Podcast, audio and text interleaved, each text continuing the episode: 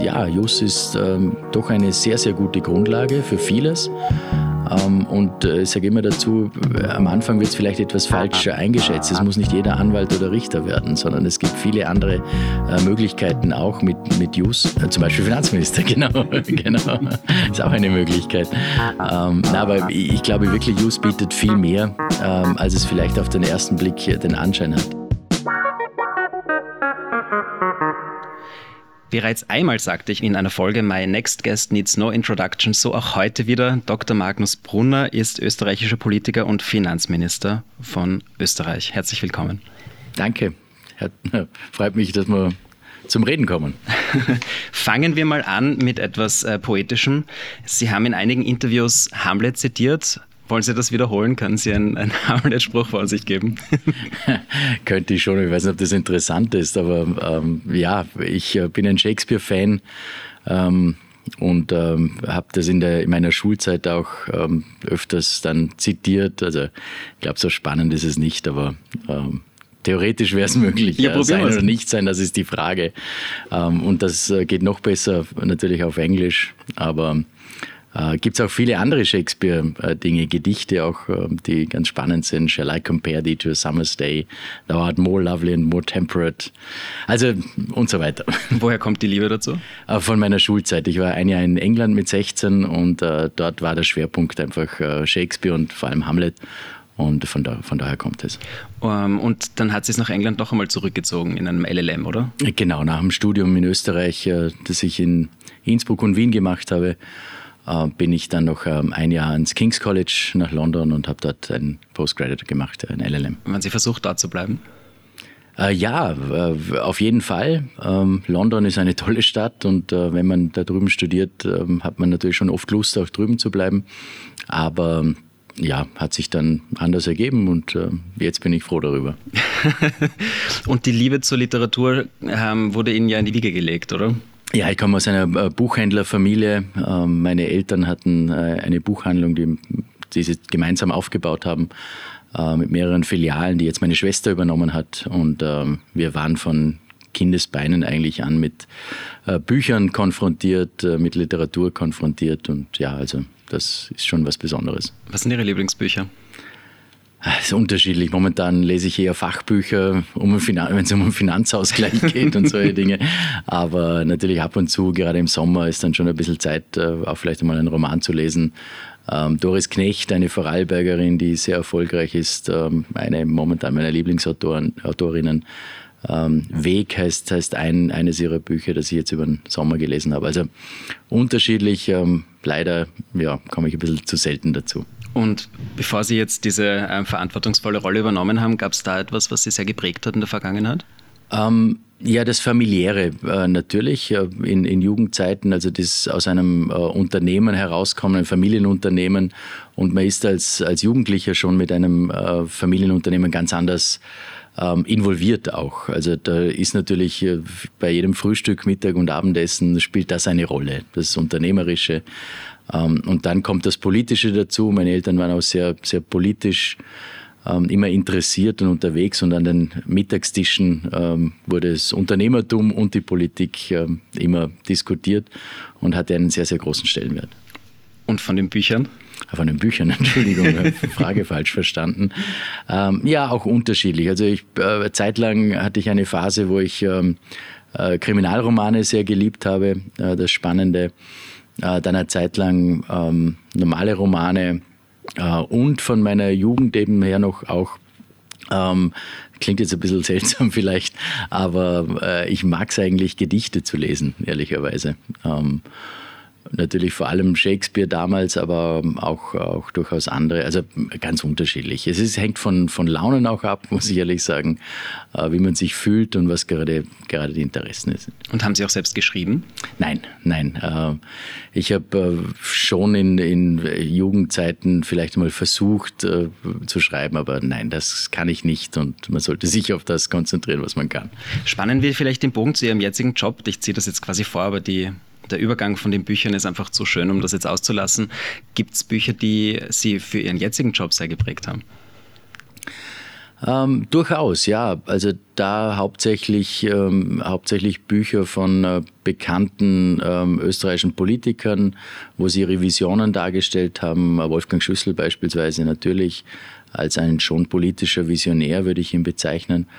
Ähm, aber dann auch internationale, ähm, auch Politiker, Wirtschaftspolitiker, Finanzpolitiker, die man immer wieder mal äh, liest und, und äh, durchschaut, insbesondere wegen meinem ähm, England-Affinität, äh, vor allem auch englische Politiker, natürlich Margaret Thatcher muss man lesen, muss man gelesen haben.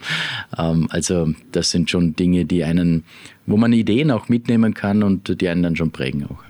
Wie sieht so ein durchschnittlicher Arbeitsalltag bei Ihnen aus?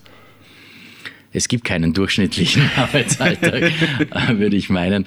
Aber nein, es ist eine Mischung aus, aus äh, natürlich Büroarbeit, wo man sich mit Expertinnen und Experten trifft, wo man äh, Themen wälzt, äh, äh, natürlich auch ähm, Inhalte schmiedet für die Zukunft. Das ist das eine, bürointerne Abstimmungen, aber dann, und das gefällt mir fast am besten, dass man, dass man auch draußen sein kann, also draußen in den Bundesländern sein kann, dort mit vielen Menschen zusammentrifft, spannenden Menschen aus unterschiedlichsten Bereichen, Unternehmerinnen, Unternehmer, Manager, äh, Banker natürlich auch, das gehört, gehört dazu. Ähm, also das ist, das ist wirklich, äh, wirklich sehr spannend und dann vor allem auch die internationalen äh, Reisen, die mir, die besonders spannend sind. Ich bin ja einmal im Monat beim ECOFIN, beim Rat der europäischen Finanzminister. Wir sind die einzigen Minister, die sich einmal im Monat treffen, also relativ häufig. Und dann kommen andere Auslandsreisen noch dazu, wie zum Internationalen Währungsfonds oder zur Weltbank. Äh, das sind so, schon sehr äh, spannende Aufgaben. Und beim Ecofin entstehen auch Freundschaften? Auf jeden Fall. Ähm, auf jeden Fall. Also es verbindet mich zum deutschen Finanzminister zum Beispiel eine, ja, ich würde mittlerweile sagen Freundschaft äh, auch, aber auch zu anderen, die luxemburgische Kollegin, mit der ich mich sehr gut verstehe, die jetzt gerade in Alpbach auch auf meine Einladung hin war, der irische Finanzminister, der ähm, Chef der Eurogruppe ist. Also ja, da gibt es durchaus einige äh, Kolleginnen und Kollegen, mit denen sich mehr entwickelt hat und durchaus freundschaftliche Verbundenheit da ist. Das Unternehmertum und auch die Geschäftsführung in, einem, in einer großen Struktur, wie das bei Ihnen ist, ähm, ist ja doch immer sehr, sehr herausfordernd. Es sind immer neue Dinge zu tun, es sind immer neue Herausforderungen, die, die äh, einen erwarten. Und bei mir ist es so, ich tausche mich wahnsinnig gerne aus mit anderen Medienproduktionsagenturen oder mit, mit Geschäftsführern, die gerade in ähnlichen Situationen sind. Wen haben Sie als Finanzminister zum Austausch? ähm, ja, auf der einen Seite die, die Beamtinnen und Beamten, wenn es um, um Sachfragen geht, äh, die Kolleginnen und Kollegen im Büro selber, also im sogenannten Kabinett. Äh, das ist ja so eine Art Verbindung zwischen dem politischen und, und dem, dem fachlichen. Ähm, das ist immer spannend und natürlich auch die Kolleginnen und Kollegen äh, sowohl in, in, in der Regierung, mit denen man sich äh, einmal in der Woche auf jeden Fall trifft, äh, vor dem Ministerrat und dann im Ministerrat. Ähm, und dann eben, wie vorher gesagt, internationale, der internationale Austausch. Der ist sicher am spannendsten, auch wenn es um, klar, um europäische Angelegenheiten geht. Ähm, um, um solche Dinge. Und dann kommt immer der familiäre Austausch noch dazu. Der ist ähm, fast der wichtigste.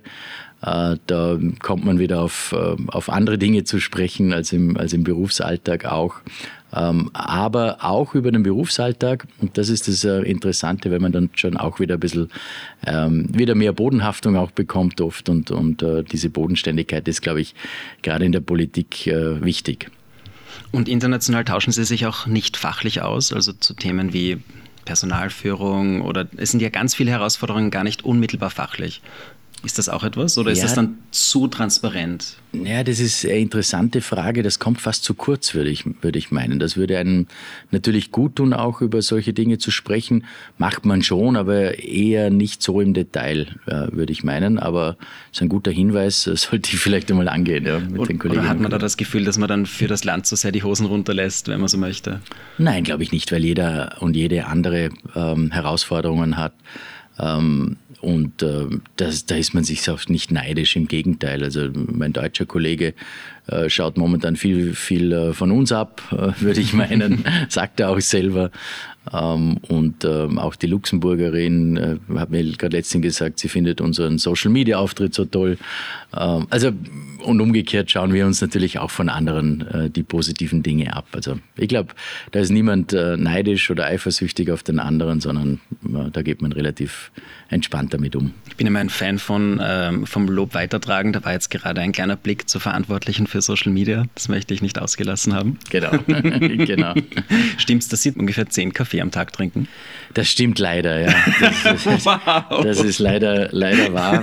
Ähm, ja, man kommt so irgendwie äh, in, in das hinein, ich weiß auch nicht, also nicht gerne, aber es passiert irgendwie automatisch und bei jeder Besprechung oder fast jeder Besprechung gibt es dann automatisch einen Kaffee dazu. Ist das was Geselliges oder brauchen Sie den, äh, den Koffeinschub? Ich weiß nicht, man hat sich daran gewöhnt irgendwie. Also vielleicht bräuchte ich ihn gar nicht, zumindest nicht in diesem Ausmaß. Ähm, aber irgendwie habe ich mich daran gewöhnt und ja, vielleicht sollte ich mir das auch mal überlegen und äh, was Gesünderes machen. Aber da scheinen Sie Experte zu sein. Was ist der beste Kaffee? Oh, das ist eine schwierige Frage. Sie meinen jetzt von den, von den Bohnen her, oder? Wie Sie es beantworten wollen. Ja, also ich, am liebsten trinke ich ihn ähm, schwarz mit etwas Milchschaum. Mhm. Ähm, eine Melange ist mir fast zu viel Milch, also etwas weniger äh, ist, ist mir recht. Ganz schwarz, auch ab und zu ein Espresso dazwischen, aber am liebsten einen, einen langen Kaffee mit, äh, mit ein bisschen Milchschaum. Kommt Ihnen ein Espresso vor die Nase? Ähm, kommt mir nicht mehr so vor die Nase. Hatte ich eine Phase, äh, wo ein Espresso sozusagen, ja, wo es in und modern war. Mittlerweile bin ich wieder auf, äh, auf anderes umgestiegen. Bei 10 Kaffee kann man ja fast schon von Sucht sprechen, oder? Naja, Sucht ist jetzt übertrieben. ich, auch, ich halte es auch aus äh, ohne. Äh, dann ist es aus meiner Sicht noch keine Sucht. Ähm, aber ja, vielleicht sollte ich es reduzieren. Mit Grünte oder ja, wäre wär gescheit. Das, äh, das, ähm, diesen Ratschlag bekomme ich immer von meiner Frau. Ich soll es mit Tee mehr probieren, weil sie trinkt lieber Tee. Also am Wochenende äh, ist es dann weniger Kaffee. Bei mir ist es so, dass ich, wenn ich sage, ich brauche gerade den Koffeinschub, dann ist es der Espresso. Und wenn ich mit jemandem zusammensitze, trinke ich gerne einen Cappuccino, weil dann habe ich länger was davon. ja, eine gute Einstellung, würde ich sagen. Bei mir ist eine Mischung. Hier werden wir immer einen Kaffee da stehen und äh, den trinke ich, äh, ohne groß zu überlegen eigentlich sagen immer viele, dass sie nach vier, fünf Uhr, wenn sie dann einen Kaffee trinken, nicht mehr schlafen können. Aber ich glaube, dass das nicht stimmt, weil dann könnte halb Italien nicht schlafen. Genauso ist es. Halte ich auch überhaupt nichts davon. Also ich trinke auch am Abend ab und zu noch einen Kaffee und kann genauso gut schlafen. Sehr gut. ich habe gehört, Sie haben einen eigenen Podcast.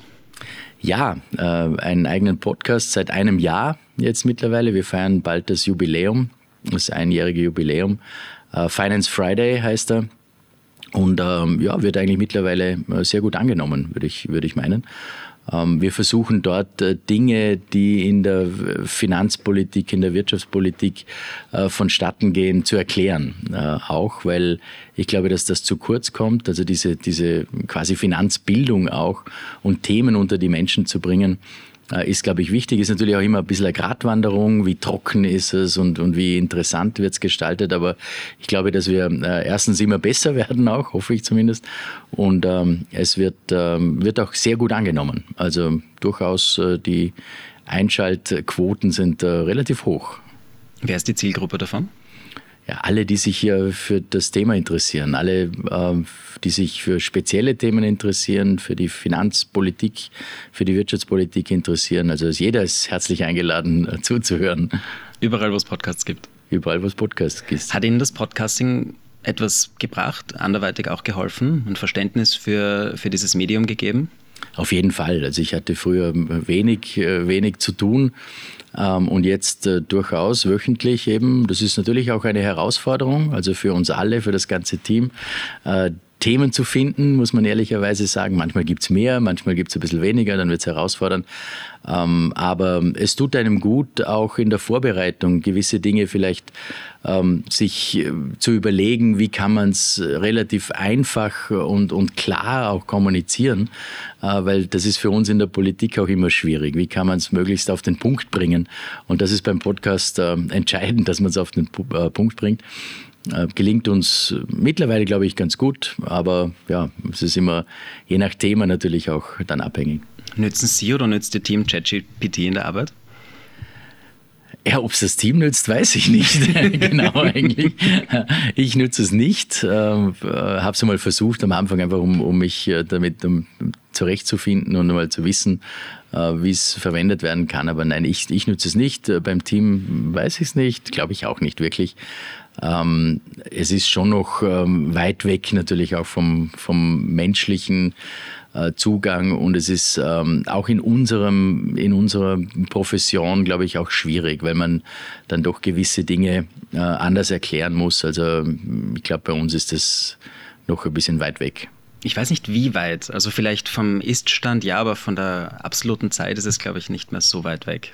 Das kann durchaus sein, aber äh, dieses, äh, das menschliche Hirn, äh, das dann einen Beitrag leisten muss, auch ist, glaube ich, gerade in der Politik schon wichtig, sonst wird man etwas zu oberflächlich und mhm. das möchte ich vermeiden. Ich glaube, dass es mehr verwenden, als zugegeben wird. Das kann durchaus sein. Und ja. das natürlich in, den, in verschiedenen Professionen mehr verwendet wird. Also für Social Media Postings ist es herrlich, wenn man einen Text vorschreiben lassen kann und den natürlich noch anpasst. Aber aber in einem Job wie Ihrem stelle ich es mir schwieriger vor. Ist es schwieriger. Ich bin immer bei meinen, bei meinen Kindern am, am Überlegen, ob sie es verwenden oder nicht in der Schule. Hundertprozentig. Hundertprozentig. Sie streiten es zwar ab, aber. ich glaube auch, dass das Schulsystem, was das betrifft, durchaus ein bisschen angepasst werden muss. Weil Hausaufgaben, wo man einen Aufsatz schreiben muss, sind halt jetzt nur noch mit drei Wörtern geschrieben und das war's. Man muss nicht mehr denken, nichts mehr recherchieren. Ist halt die Frage, wie, wie geht man damit dann um? Ich glaube, dass das brandgefährlich ist eigentlich. Mhm. Und da müssen, sind sicher auch die Lehrer, Lehrerinnen äh, gefordert, äh, andere Aufgabenstellungen zu machen, wo man vielleicht doch selber etwas mehr denken muss. Vielleicht geht es mehr in die unmittelbare Aufgabenlösung, Vorträge halten, ähm, Dinge, wo man das eben noch nicht verwenden kann. Auf jeden Fall und das äh, sollte man sowieso ähm, intensiver machen, auch äh, abseits von äh, ChatGPT. Gerade als Shakespeare-Fan, glaube ich, muss Ihnen das ja ein Anliegen sein, dass das Leute lesen und sich damit beschäftigen, oder? Auf jeden Fall. Ähm, das würde mit ChatGPT da nicht mehr gehen. Wie gehen Sie mit so einer Verantwortung als Finanzminister um? Ich kann mir vorstellen, es gibt Tage, da ist die Liste so lang, dass Sie das Gefühl haben, brauchen wir gar nicht anfangen, das ist keine Chance, dass wir das heute alles durchkriegen. Das sind ja zum Teil wirkliche Herausforderungen. Und wenn dann noch einmal international oder medial irgendeine Pseudokrise oder echte Krise auftaucht und Sie dann noch spontan verschiedenste Termine reinbekommen und sich denken, wie, ich weiß nicht. Also heute, heute pack es nicht. Wie, wie geht man damit um?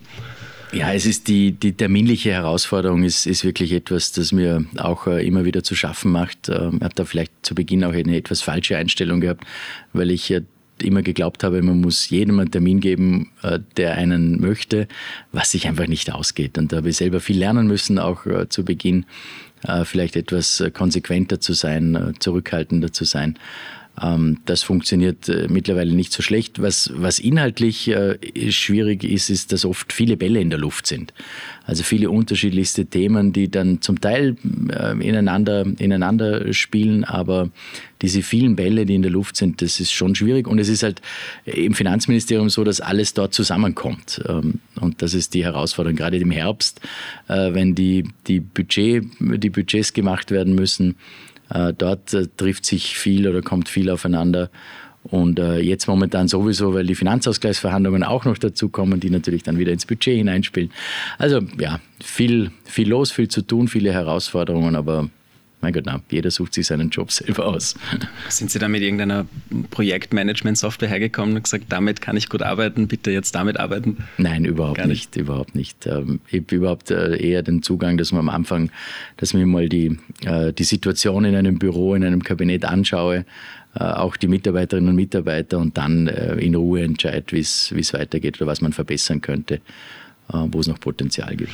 Gibt es Personen, die die das Gefühl haben, okay, jetzt kommt ein neuer, aber ich kenne mich ja eh besser aus und da, da, mussten sie sich da ein bisschen mit, mit Ellbogen oder mit Selbstbewusstsein in diese Rolle in dem Haus hier reinboxen oder, oder diese, diese Position erkämpfen, dass dann die Anerkennung oder die, die Wahrnehmung da ist. Das, das heißt, ich bin jetzt hier und wir fahren jetzt dieses Schiff in diese Richtung? Ja, das ist eine sehr gute Frage eigentlich. Ähm, es äh, hat sicher Personen gegeben, oder gibt es wahrscheinlich immer noch, die, die, die glauben, oder vielleicht ist es auch so, dass sie die Sachen besser wissen. Das ist ja auch klar, die kennen sich besser aus. Nur in der Politik ist es halt so, dass es eine gewisse Richtung gibt und gewisse Notwendigkeiten gibt. Äh, und da muss man halt dann auch mit den Expertinnen und Experten einen Kompromiss finden, wahrscheinlich am Ende des Tages. Ja, aber mich stört es nicht, äh, wenn jemand glaubt, äh, er oder sie weiß es besser, weil sie ja wahrscheinlich auch so ist. Und da muss ich mich eher darum kümmern, dass, dass man aufeinander zugeht und eben die unterschiedlichsten Notwendigkeiten dann halt ähm, die da sind, ähm, auch entsprechend äh, akzeptiert äh, werden gegenseitig. Also ich habe da überhaupt kein Problem damit, weil es ja auch wirklich stimmt, dass äh, viele natürlich gerade am Anfang, wenn man frisch in ein Ressort kommt, sich besser auskennen. Nun, ähm, Gibt es jetzt, wenn Sie im Nachhinein an Ihre Position hier zurückblicken, etwas, wo Sie sagen, das bedeutet für mich, dass ich erfolgreich war? Ja, es gibt, äh, es gibt manche Projekte, äh, die, die umgesetzt werden konnten. Und mein Highlight natürlich, und das ist etwas, was äh, hoffentlich in die Geschichtsbücher eingehen wird. Und natürlich ist es immer fein, als Politiker, Politikerin ein Projekt zu haben, wo man äh, dann dafür auch steht in den nächsten Generationen. Das ist bei mir natürlich die Abschaffung der kalten Progression. Äh, das ist, äh, wurde 40 Jahre, über 40 Jahre diskutiert in Österreich. Es ist in jedem Regierungsprogramm gestanden. Manche Finanzminister haben es sogar wirklich versucht, nicht jeder und jede, ähm, abzuschaffen. Und uns ist es jetzt gelungen. Wie? Ähm, naja, mit, mit ähm, das klassische Bohren harter Bretter natürlich. Ja, aber, aber man muss auch ganz ehrlich dazu sagen, es hat uns die, die wirtschaftliche Situation, gerade die hohe Inflation, unter Anführungszeichen geholfen. Jetzt in dem Fall, die Inflation ist natürlich äh, nicht sehr ähm, nicht, nichts Positives, aber in dem Fall hat sie uns geholfen, weil bei einer hohen Inflation das natürlich doch leichter ist, ähm, dann ähm, abzuschaffen und das Verständnis dann von vielen ist dann größer. Aber klar, es ist eine, eine Überzeugungsarbeit, die man leisten muss äh, innerhalb der eigenen Partei zuerst, dann innerhalb der gesamten Regierung und dann ähm, auch etwas breiter zu werden. Also das war ein, ein äh, intensiver Prozess, aber äh, bin sehr, sehr froh, dass wir das geschafft haben. Das ist wirklich ein, ein Jahrhundertprojekt, würde ich sagen. Da hat man sicher gut verhandeln müssen. War JUS eine gute Grundlage dafür? Ich glaube, JUS ist, ist überhaupt eine gute Grundlage für vieles, ähm, weil es einfach eine gewisse äh, Breite natürlich auch bewirkt, ähm, ein gewisses Wissen auch da ist. Ja, JUS ist ähm, doch eine sehr, sehr gute Grundlage für vieles. Ähm, und äh, ich sage immer dazu, am Anfang wird es vielleicht etwas falsch eingeschätzt. Es muss nicht jeder Anwalt oder Richter werden, sondern es gibt viele andere äh, Möglichkeiten auch mit, mit Use. Finanzminister zum Beispiel. Zum Beispiel Finanzminister, genau. genau. Ist auch eine Möglichkeit. Ähm, na, aber ich glaube wirklich, Use bietet viel mehr, ähm, als es vielleicht auf den ersten Blick den Anschein hat. Also meine äh, Neffen und meine Nichte studieren auch Use ich glaube jetzt nicht wegen mir, aber, aber äh, machen sie auch und, und denen versuche ich immer klar zu sagen, ihr müsst nicht unbedingt nur ähm, Anwalt oder Richter werden. Auch gut, wenn ihr das wollt, wenn es vom Interesse ist. Aber es gibt wesentlich mehr und man kann mit JUS schon als Grundlage dann wesentlich breiter werden in der Berufswahl auch. Und warum haben Sie sich für JUS entschieden? Ähm, ja, bei uns war es so, dass meine älteste Schwester auch Just studiert hat. Äh, meine mittlere Schwester, also beide sind älter wie ähm, meine mittlere, hat, äh, war immer klar, dass sie das, äh, das ähm, Unternehmen übernimmt äh, zu Hause. Und äh, ich habe mir das dann angeschaut, kurz vor der, äh, vor der Matura. Und mir hat das schon eben wegen der breiten Wirksamkeiten, wegen der Breite ähm, auch, auch zugesagt mich dann dafür entschieden und mir mal selber gesagt, ich schaue mir das jetzt einmal ein Semester an und dann bin ich aber gleich irgendwie hineingekippt äh, im Positiven. Ich hatte das Glück am Anfang gute Professoren zu haben, interessante Professoren äh, zu haben. Am Anfang kann man ja gut oder nicht so gut äh, weniger einschätzen, aber interessant muss es sein. Und das war schon äh, beim, bei den ersten paar Fächern äh, durchaus der Fall. Und ähm, und dann ja, habe ich es nie bereut, ganz im Gegenteil. War Anwalt oder Richter für Sie jemals auf dem Tablett?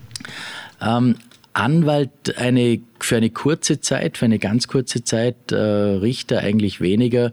Was mein ursprüngliches Berufsziel mit JUS äh, gewesen wäre, wäre äh, Diplomat äh, gewesen. Also ich wollte in die Diplomatie. Äh, das hätte mich schon gereizt, äh, zeitlang. Ja, dann ist es anders gekommen. In welchem Land wären Sie gern gewesen als Diplomat? Ja, das kann man sich eben nicht so ganz aussuchen, aber, aber als, als Ziel äh, sind natürlich, ist, äh, ist London, äh, London natürlich für mich jetzt als mit dieser äh, äh, England-Affinität äh, doch immer, wäre schon eine Herausforderung gewesen. Wäre sicher auch ein, eine Rolle mit, mit einer größeren Agenda als in anderen Ländern gewesen. Ja, auf jeden Fall. Gerade jetzt, wie man die letzten Jahre gesehen hat mit Brexit und Co., wäre es also schon eine Herausforderung. Ähm, aber ja, es gibt natürlich andere äh, interessante Standorte auch. Berlin beispielsweise in Deutschland Botschafter zu sein, äh, ist sicher spannend. Äh, also alle europäischen Staaten, die, die großen.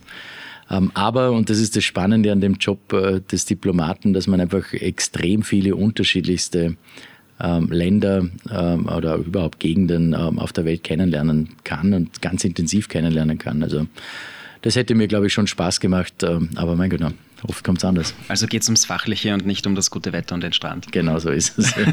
Sind Sie jemand, der sich gerne viel Arbeit sucht? Ähm, ja, Durchaus. Also äh, ich versuche schon, also wenn ich zum Beispiel am Nachmittag jetzt keine, keine Termine habe, äh, der Terminkalender leer ist, dann werde ich ein bisschen nervös. also da muss dann schon irgendwie was anderes dann, äh, dann passieren. Angela Merkel hat einmal gesagt, äh, wo man sie gefragt hat, wie erholen Sie sich am besten, dann hat sie gesagt, bei der Arbeit.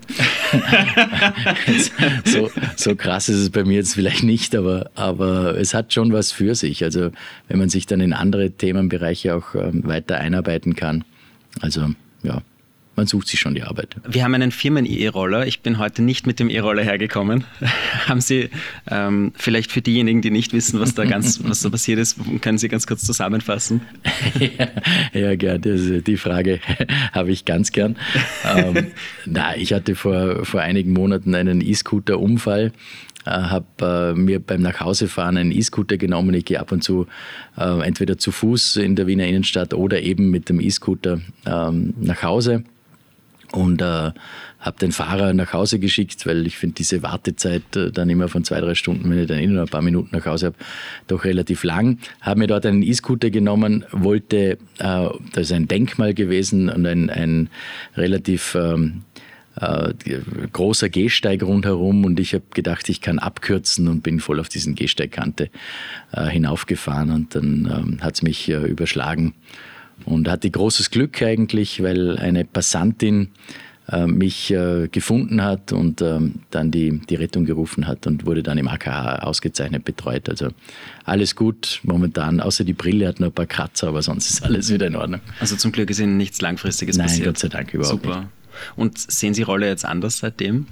Ja, äh, sehe ich schon, äh, muss ich ehrlicherweise sagen. Ähm, ich äh, selber fahre ich nicht, also meine Frau hat es mir verboten. ähm, und ansonsten, ja, es ist schon die Geschwindigkeit vor allem schon relativ intensiv. Also mhm. wenn man sich das äh, anschaut, wie schnell viele ohne Helm natürlich äh, auch unterwegs sind, dann ähm, ist es durchaus, äh, kann es durchaus gefährlich sein. Also man sollte schon ähm, aufpassen, vielleicht ein bisschen besser ähm, wenn es möglich ist, äh, vielleicht auch einen Helm tragen, wäre wär eine Empfehlung ähm, und einfach vorsichtiger sein und die Geschwindigkeit, äh, auf die Geschwindigkeit auch achten. Also oft äh, sind viele Rollerfahrer etwas zu schnell unterwegs. Gerade bei Nässe ist es ziemlich heftig. Also da ist es mir auch schon passiert, dass das Hinterrad einfach weggerutscht ist. Ich konnte zwar stehen bleiben, aber nichtsdestotrotz, es ist schon heftig. Total und die, die Bremsen funktionieren auch nicht ganz so wie, wie bei trockener Fahrbahn. Also das mu muss man ähm, ja, muss man schon ein bisschen im Auge haben. Sie haben eine recht interessante Tennis-Vergangenheit. Waren auch Präsident des österreichischen Tennisverbands. Wie nah sind Sie an einer Sportkarriere entlang geschlittert? äh, ja, Gott sei Dank, äh, Gott sei Dank war es nicht so nah, jetzt im Nachhinein gesehen. ähm, nein, ich war schon mit äh, bis 14, 15 äh, habe ich immer noch so ein bisschen geliebäugelt mit einer Profikarriere. Ähm, war aber jetzt ehrlich gesagt, im Nachhinein gesehen wäre ich, hätte ich es nicht geschafft. Wahrscheinlich. Ich war zeitlang schon in, in Österreich in meinem Alter relativ vorne dran. Ähm, aber habe mich dann doch dafür entschieden, spätestens ähm, nachdem ich mit der Oberstufe begonnen habe, mich für die Schule zu entscheiden, äh, war dann im Nachhinein sicher der bessere, die bessere Entscheidung. Und, und Sportmanagement? Ja, Sportmanagement ist, ist äh, durchaus interessant. Ich hatte viele äh, Freunde auch übers Tennis, die im Sportmanagement waren oder habe sie immer noch. Äh, Ronny Leitgeb war so einer, ein sehr väterlicher Freund, leider viel zu früh verstorben. Herwig Stracker, also das sind alles äh, Menschen, die, die ich sehr schätze und die in diesem Sportmanagementbereich tätig sind. ähm, große Erfolge auch äh, feiern und gefeiert haben. Also das ist schon eine spannende, ein spannender äh, Teil. Und ähm, ja, der Sport insgesamt. Tennis ist äh, einfach die, eine Leidenschaft von mir. Spielen Sie immer noch? Ich spiele immer noch. Äh, momentan habe ich äh, leider ein bisschen zurückschrauben müssen, auch beruflich bedingt natürlich. Aber ich spiele immer noch sehr, sehr gerne und vor allem bei mir alle meine drei Kinder, drei Söhne spielen ganz intensiv. Der Kleinste ist richtig tennisfanatisch. Der würde am liebsten Tag jeden Tag und das den ganzen Tag auf dem Tennisplatz stehen. Was begeistert Sie an dem Sport? Ja, dass es eine, eine Mischung ist ähm, und so viele, so viele Dinge, die man können muss. Also es ist, fängt beim Kopf an, äh, beim Hirn an, ähm, die Taktik natürlich auch, dann das äh, Körperliche, das Sportliche und die Technik. Also es ist, sind so viele Dinge, die zusammenkommen.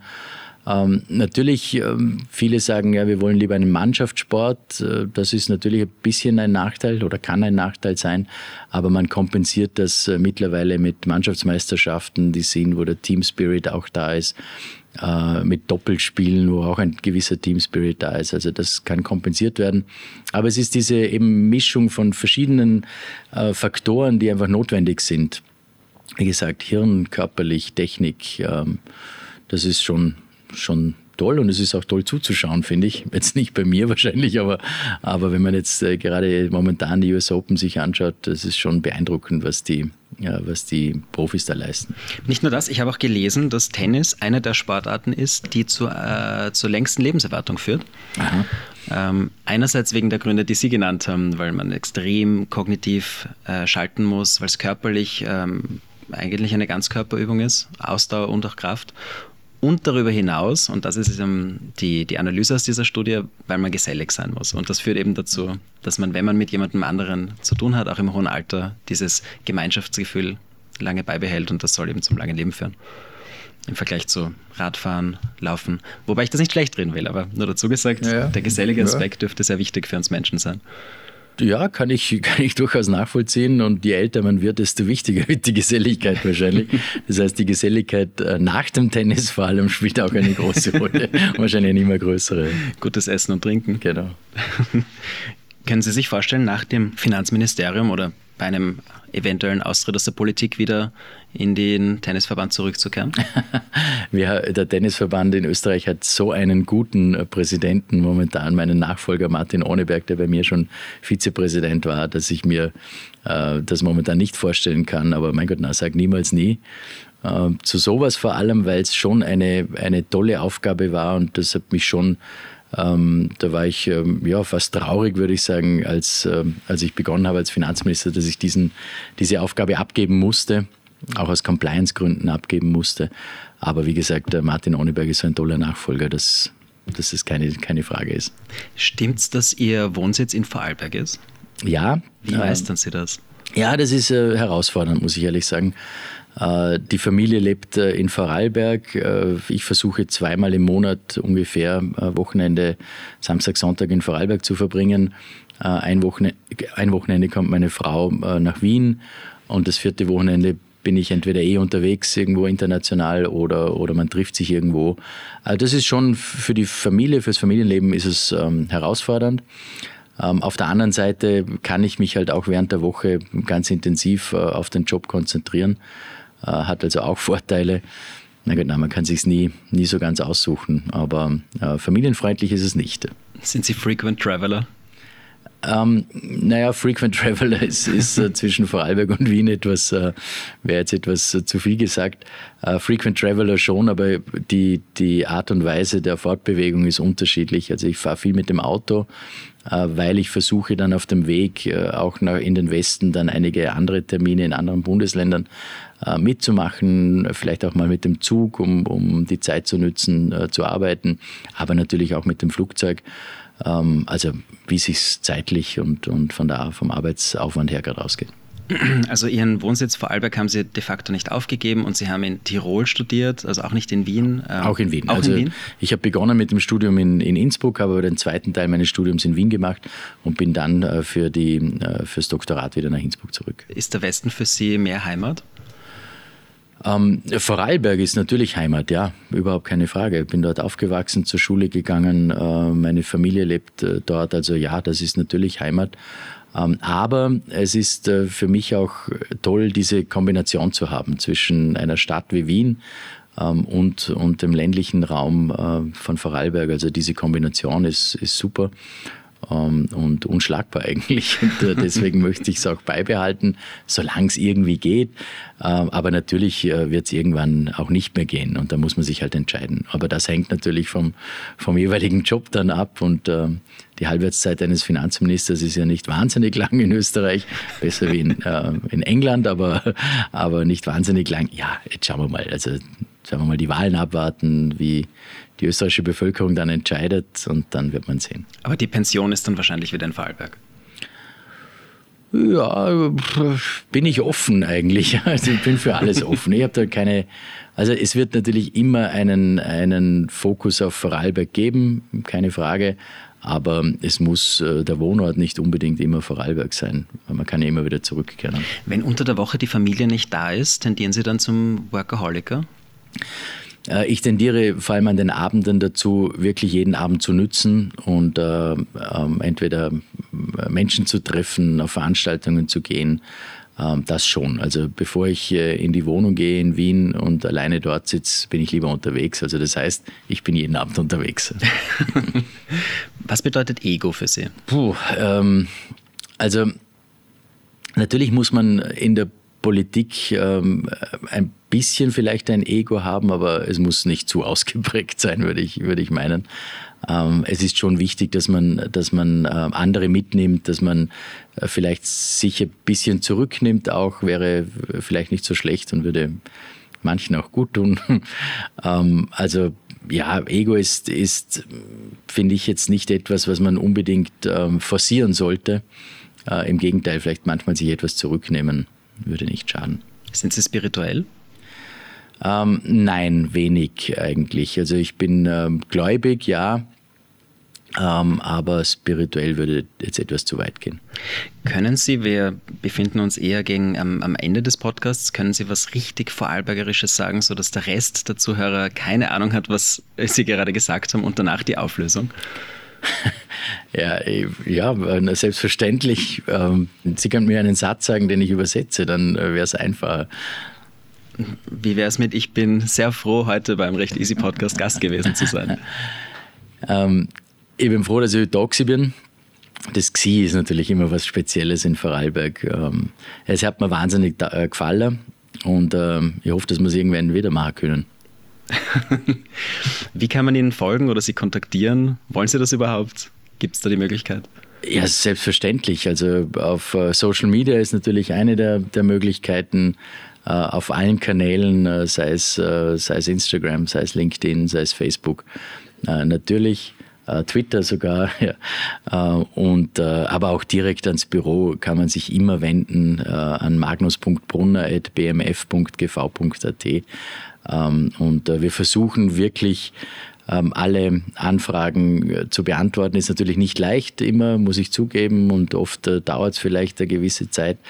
Ähm, vor allem, weil ich auch den Anspruch habe, dann eine Antwort äh, zu geben, die auch sozusagen Inhalt mit sich bringt und nicht nur eine oberflächliche ist. Also kann dann vielleicht etwas länger dauern, aber selbstverständlich jederzeit, jederzeit auch bei erreichbar. Was können Sie jungen Leuten mitgeben, die eine Karriere wie Ihre anstreben? Ja, ich finde eine, eine Politik, vor allem in, in, der Spitzenpolitik, kann man nicht wirklich äh, anstreben. Wenn man offen ist für gewisse Dinge, ja, dann ergibt sich's. Aber äh, es gibt halt nur jeweils einen Minister für pro, äh, pro Ressort.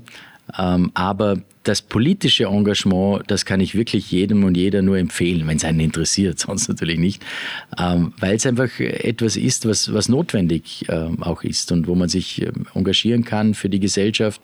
Und oft, ja, wie bei mir, passiert es dann fast, dass man äh, in die Spitzenpolitik äh, auch kommt. Das ist äh, durchaus immer natürlich auch abhängig von, von verschiedensten Einflüssen, Zufällen auch, ehrlicherweise.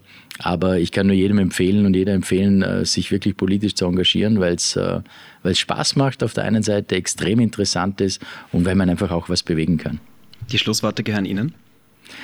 Ja, ich bedanke mich äh, für die Möglichkeit, für die Einladung äh, heute, für diesen sehr spannenden Podcast. Vielen Dank. Ähm, ich ähm, ja, hoffe, dass ein paar Dinge dabei waren, die, die ähm, vielleicht auch manche motiviert, mit dem Studium natürlich auch, aber mit der Berufswahl vielleicht etwas breiter zu sein, sich zu engagieren. Das ist, glaube ich, wichtig. Also bedanke mich ganz herzlich für die Möglichkeit und die Einladung war sehr, sehr spannend für mich. Danke. Danke vielmals. Hat Spaß gemacht. Danke. Alles Gute. Hi und vielen Dank fürs Zuhören. Bitte, bitte, bitte teilt den Podcast und geht sicher, unseren Podcast zu abonnieren. Einige haben noch nicht auf Folgen geklickt, das muss sich ändern und noch viel wichtiger, viele hören den Podcast und haben noch nicht ihren Freunden, Bekannten und Kollegen davon erzählt, dass das der beste Podcast überhaupt ist. Wir kriegen das mit. Das ist illegal. Wunderschönen Tag und bis zum nächsten Mal. Echt easy.at.